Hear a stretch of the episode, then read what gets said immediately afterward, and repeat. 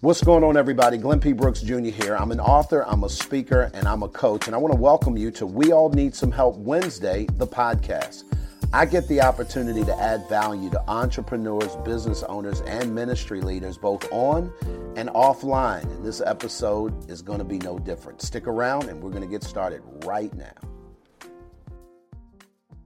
So, what's happening, everybody? I'm Glenn P. Brooks Jr., super excited to be back with you guys for another edition. Today, we're going to talk about something that I think is ridiculously important, particularly for entrepreneurs, business owners, and ministry leaders who are doing their very best to add value to not only their current base, uh, but people who don't know them yet. Today, we're going to talk about the five components of a successful launch.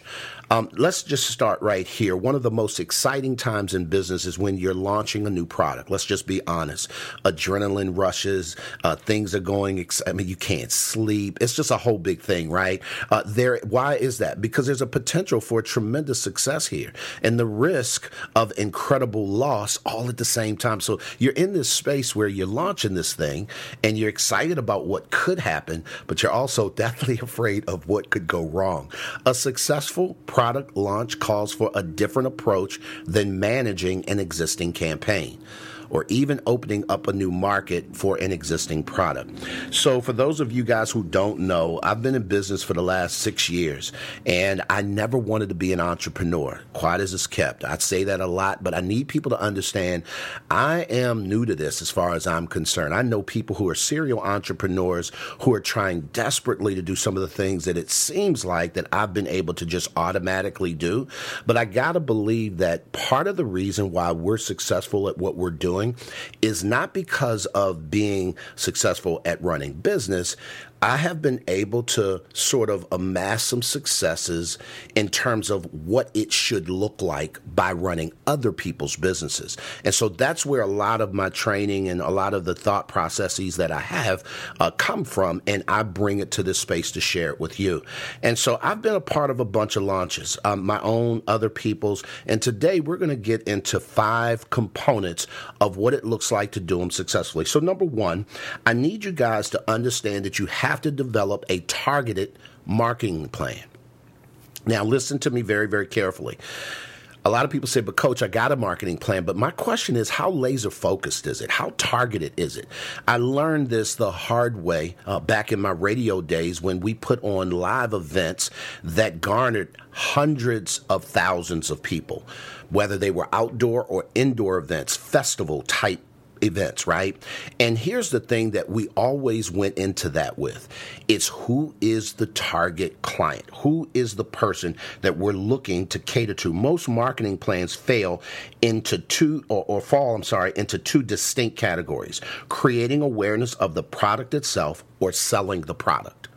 And so when you think marketing, I want you to think what are you doing from a targeted standpoint to create awareness?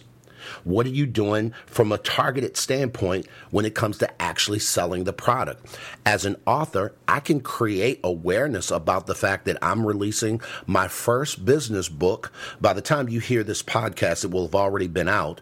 But I can create awareness around that all day long. But the question is, have I created uh, awareness around actually selling it? Because a lot of times what we'll do is we'll do one and not the other. And so when you launch, you'll fall flat because you did a great job of marketing the awareness of the actual thing, uh, but you never really, really got into marketing. So how do we sell this? So let me give you a quick example. Um, I started this podcast 11 episodes ago, right? When I did it, I started it out and I'm continuing continuing to do this live on Clubhouse. Why?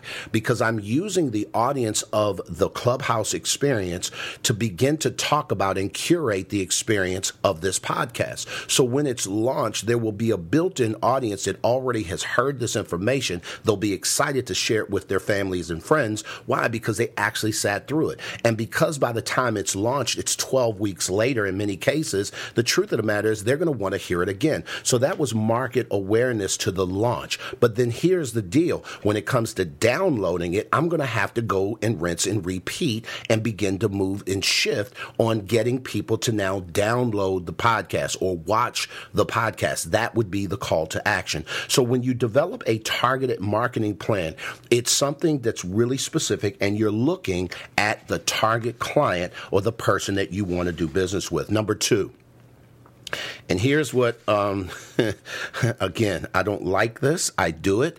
Uh, but I have to be really honest, y'all. This this doesn't come easy to me. I've had to work at this. Number two is review the plan and make the adjustments. Let me just say this loud and clear.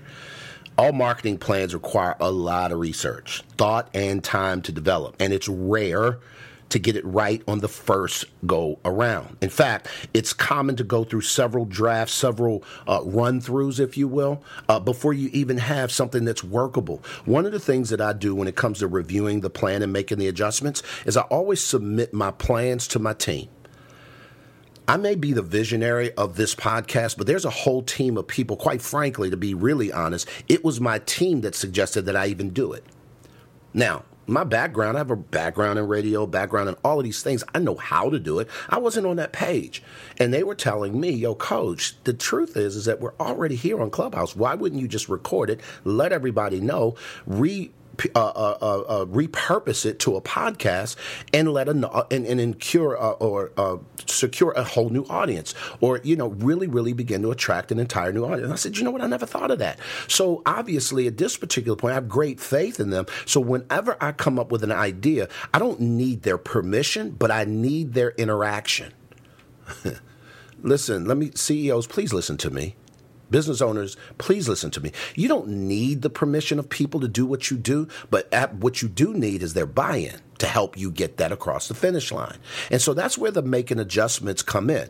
I, by temperament, am not a detailed thinker. And so if I create something and leave out of that mix the person who does, I am going to lose. So we're talking about in order to uh, really, really get successful, whether it's a product or service launch, you're going to have to develop a targeting marketing plan and you're going to have to review that plan and make the necessary adjustments. Stop working in silence. Stop working in the dark. That don't work. Not if you're going to launch something successfully. Number three. I want you to test your product and your message, and I want you to test it relentlessly. Let me tell you what I know to be true. A lot of times when we bring market marketable ideas or thoughts to the marketplace, we're thinking from a vacuum standpoint. This is something we would like. This is something that makes sense for us. Here's the problem. Does your target audience or target client like it? Do they even want it? I often coach my clients up and help them to understand that it doesn't matter. Listen, you can go in the lab and go in hard and create this thing, but when you launch that thing to the market, marketplace, here's what the marketplace is going to do it's going to tell you whether or not that's even a thing. So Apple has come out with the 13, right? Apple has come out with the 13. Here's what I know. Apple is famous for giving you just enough. Just, and, and it doesn't resonate with everyone. But you know what they major on? They major on the hype. Now, I'm not a gadgets guy. I have the 11 Pro Max, I think it is. I'm not interested in the 13. You know why? Because I've not fully gotten all the use out of my 11 Pro Max. And unless that thing just stops working, which y'all already know eventually it will, I'll have to upgrade, right? But here's the deal when they go to do a launch, they've already tested their product, their message. It's resonating with enough people in order to pull the trigger. And you have to create ways of doing that. Back in the day when I was in radio, we did focus groups. Our clients would get us involved involved and say, hey, I'm interested in doing this market research on this, that, or the third. Can you help us curate a room full of people that may use this and let us come in and do the thing? Absolutely, we will. So they did actual focus groups. Well, there are a ton of ways that you can do focus group activity before your product or your message gets out there. Let me tell you this last thing before we go into number four, guys. I was on a call with a client just recently and she was super hyped and excited about launching a product. But but but the question becomes do people want what you got? And do you know that? And if so how do you know? And what did they say?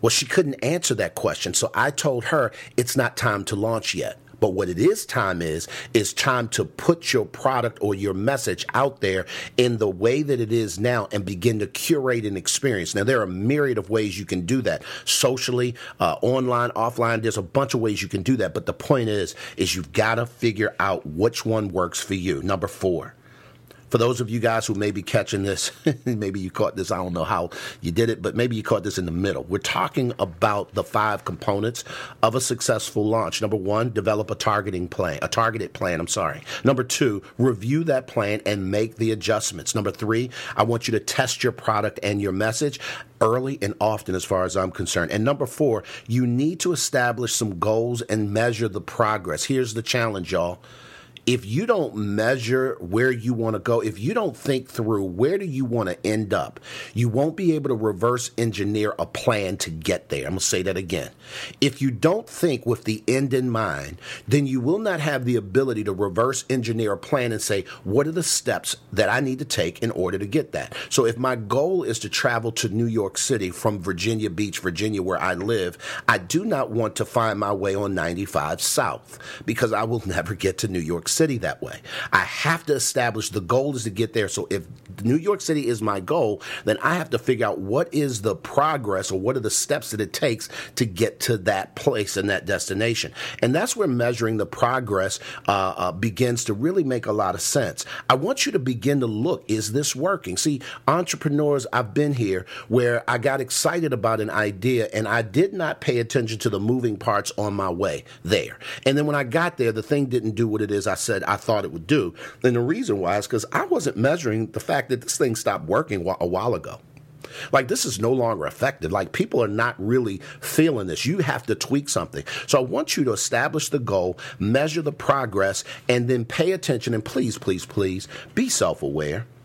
Don't, don't, don't, don't, don't, listen, listen, listen. I need y'all to hear this, and please, I don't want to offend nobody. But a lot of times, guys, as leaders, we get drunk on our own vision. Y'all, we get we get so hyped about what we want that we don't even look at the progress because it's just going to work. Your optimism is going to get you in trouble and cause you to lose a lot of money if you don't have some data and some real tracking to be able to measure that. Number five. The last thing that I'll say is I honestly think, quite frankly, it's the most important, and I want you to learn to really, really understand communication channels. Listen, whenever you're doing a launch of any kind, you've got to understand the, the how the channels that you're going to use to communicate that message, how they work. You probably know which communication channels your existing customers use, and you'll use those channels to market your new product to them. But do you know where the new people you want to reach with are? Do you know where they are? I can't tell you how many times I've worked with clients who they understand on one front, uh, you know, how their existing clients speak because, quite frankly, they're doing business with them.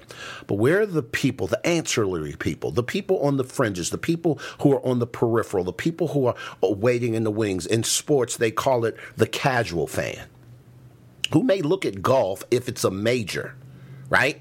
If Tiger is playing, if their favorite person, they may, but they're not an avid fan in that regard. Where are they, and how can I get them to the place that where they can become an avid fan, an engaged fan? Y'all, I'm going to tell you, I could keep going on and on and on. We've only talked about five, but launches don't have to be unsuccessful. Now, I will tell you this all of them are not going to be successful. There have been times I've gone through all of these things, and I've done it, quote, the right way on paper, and it still didn't work. Here's what I've learned only God gets to control the outcome. all I get to control is the activity. My name's Glenn P. Brooks Jr. I hope this podcast has helped you. Guys, listen, I hope to see you back the next time. Well, I'd like to thank you guys for joining us once again for another edition of We All Need Some Help Wednesday, the podcast. Uh, be sure to download this, and if you need to connect to us any kind of way, uh, you can reach us at www.glennpbrooksjr.com. At the end of the day, y'all already know what time it is. You cannot get to any place of significance by yourself because we all need some help. Y'all be good, and we'll talk soon.